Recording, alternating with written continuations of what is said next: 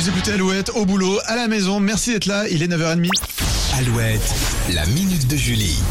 Et arrêtez tout. La NASA a mis au point la position qui va nous aider à mieux dormir. Et cette position s'appelle zéro gravité. Elle a été conçue pour favoriser le repos et la récupération des astronautes.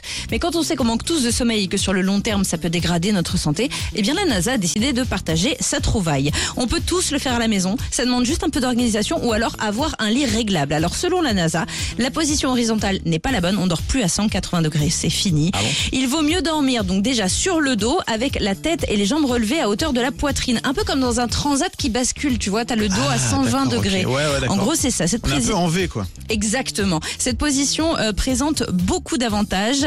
Elle soulage la pression du corps, euh, favorise la relaxation, l'endormissement, lutte contre l'apnée du sommeil et les ronflements. Ah, ouais, et si vous n'avez pas de lit réglable pour obtenir cette position, quelques oreillers feront l'affaire. Exactement. Donc sous la tête et puis sous le niveau des Derrière le dos, pas Ouais. sous la tête parce que sinon tu as le menton qui colle à la poitrine et euh, sous les genoux.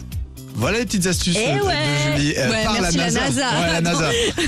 S'il vous plaît. Copyright.